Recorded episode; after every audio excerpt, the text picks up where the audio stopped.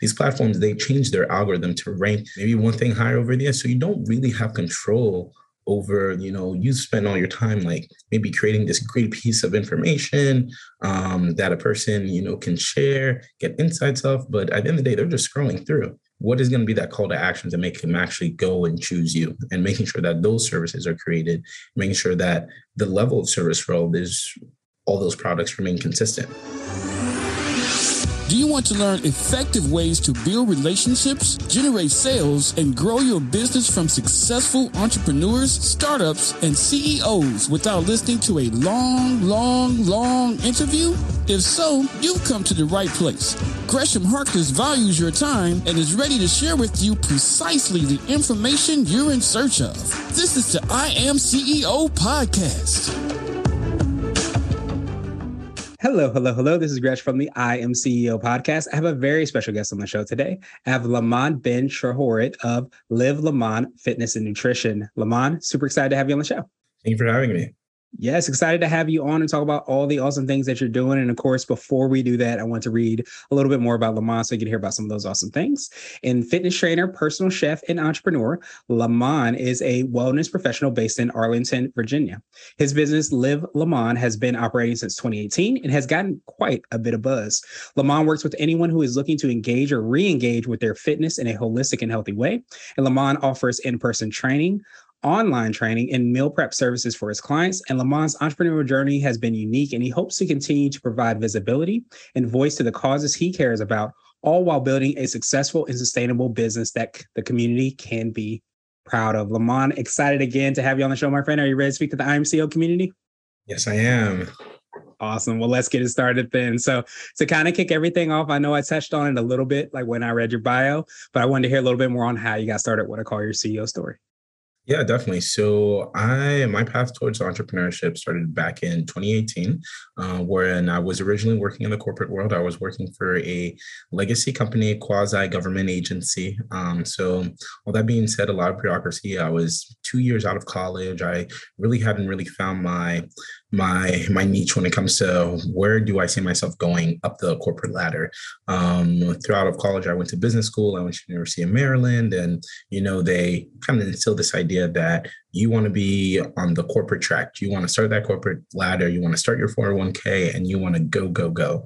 Um, but by the time I got to um, my previous company, also my last company, I I really wasn't seeing upward mobility towards myself. So, um, long story short, my contract wasn't renewed, and I, you know, I was just like, hey, do I want to go back into the job field and you know keep trying to search for a place where I belong, or can I take this risk? Can I take the the knowledge and experience I have, you know, doing business and working at different companies? Before I was in the corporate world, I had multiple uh, other position jobs, and so I said, "Hey, I'm I food and fitness have always been passions of mine.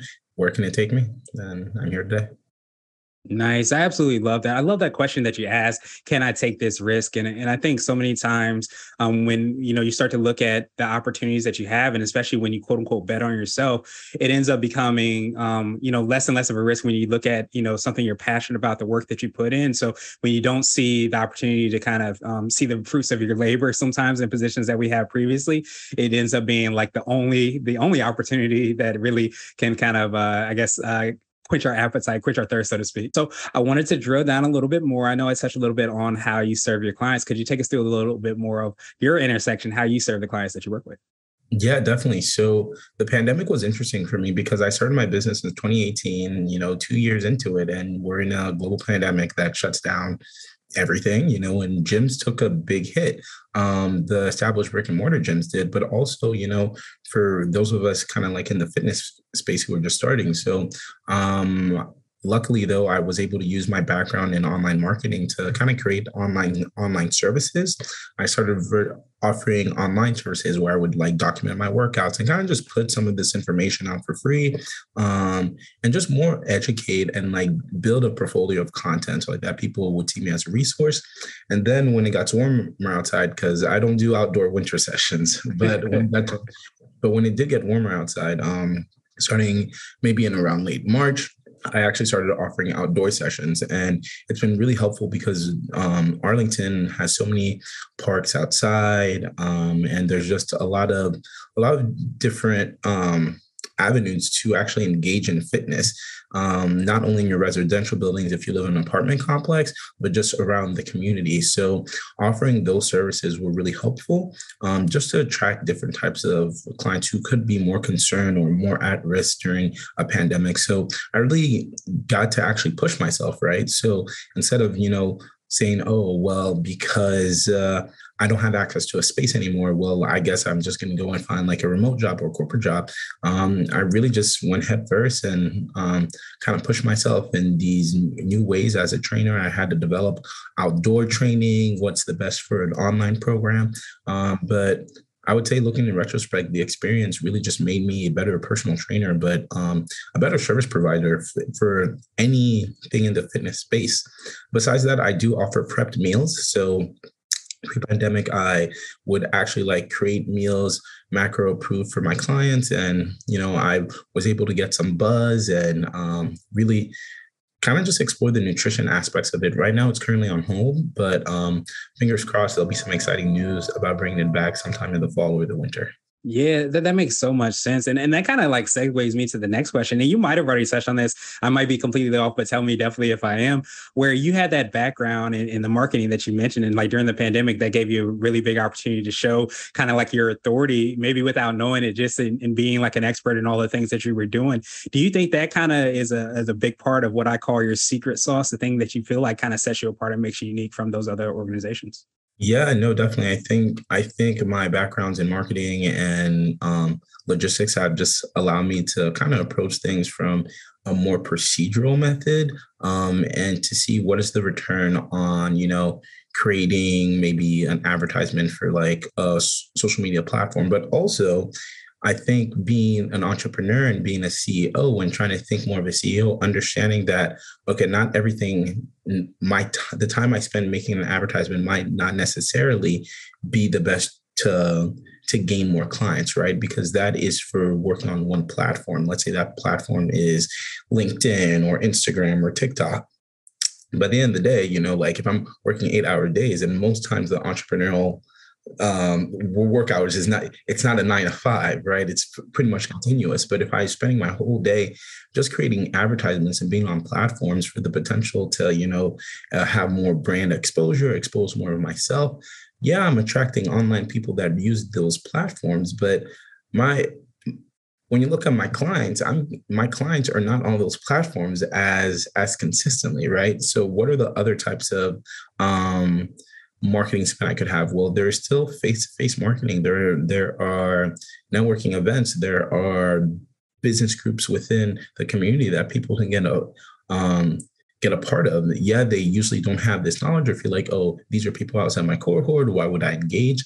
but most of the time those are people who most need the service right um, so definitely identifying those groups and um, being better with my time right like instead of focusing on and initially especially back in 2018 back when you know these platforms they changed their algorithm to rank maybe one thing higher over there so you don't really have control over you know you spend all your time like maybe creating this great piece of information um, that a person you know can share get insights of but at the end of the day they're just scrolling through.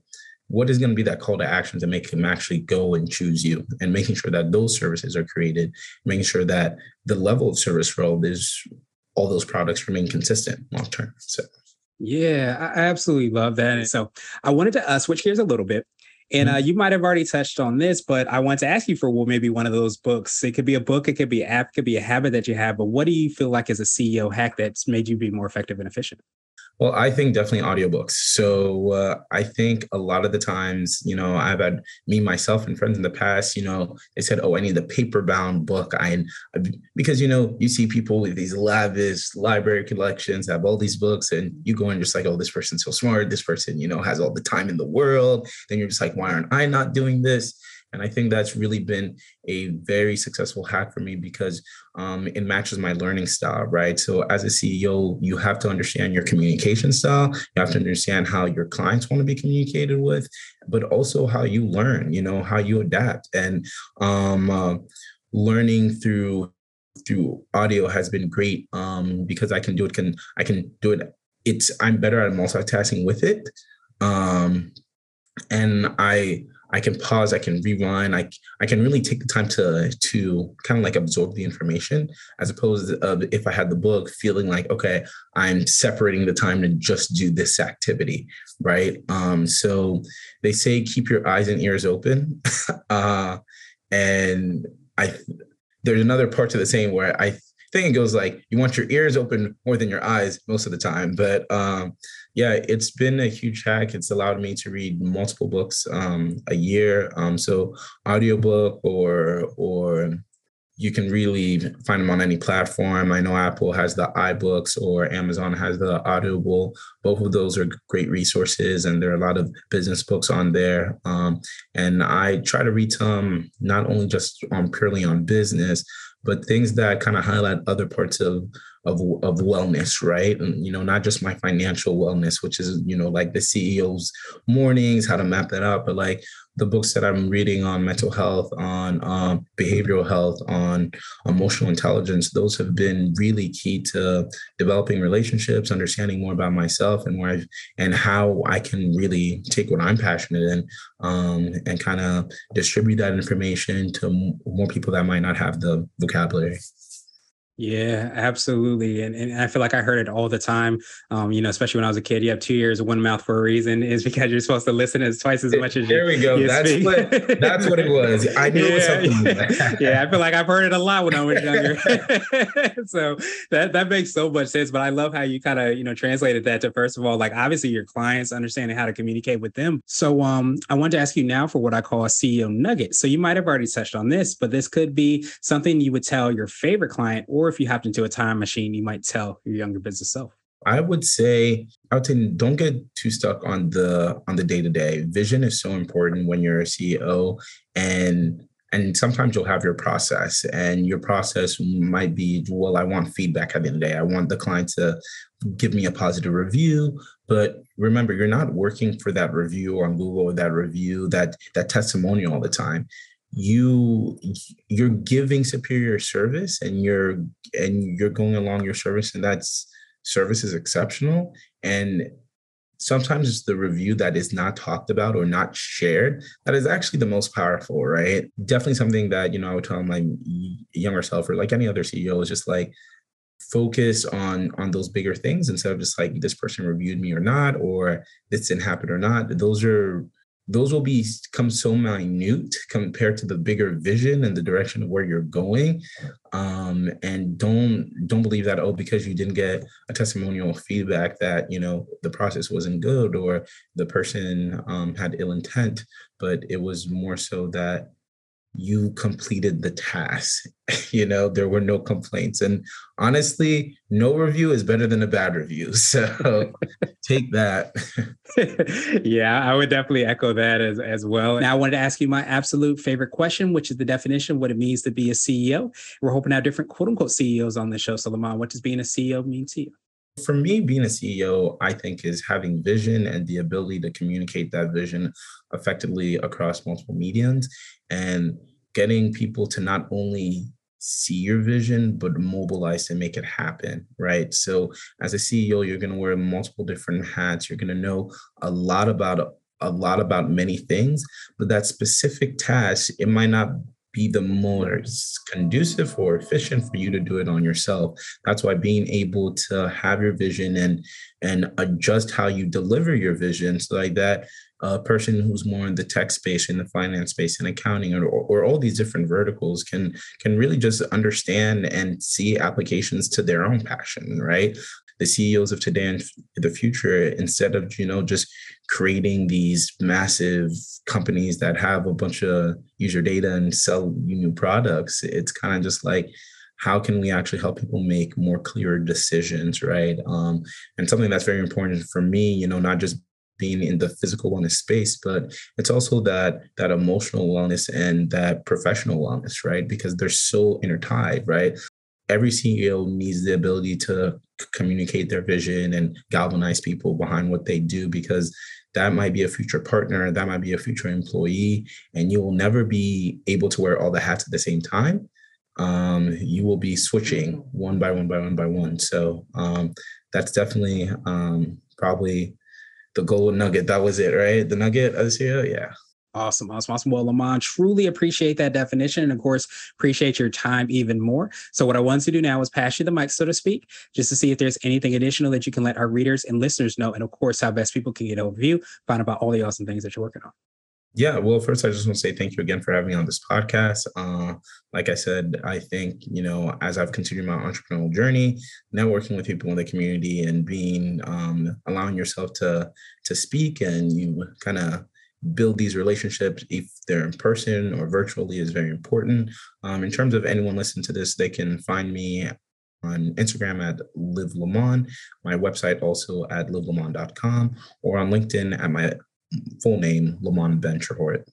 Awesome, awesome, awesome. And to make it even easier, we're going to have the links and information in the show notes too, so you can get a hold of Lamont, find about all the awesome things that you're working on. But I absolutely appreciate that. Um, appreciate all the awesome things you're doing. Of course, sometimes we forget like how important connections and opportunities building relationships are. So I love that last piece too, because it's something that's often overlooked. But I love that you know that, love that we have the opportunity to connect even more and looking forward to the next time after this. Absolutely. Thank you very much.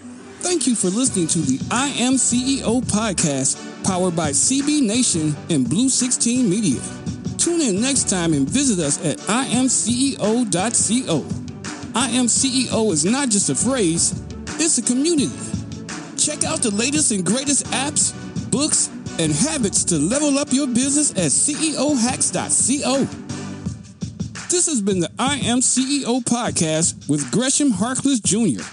Thank you for listening.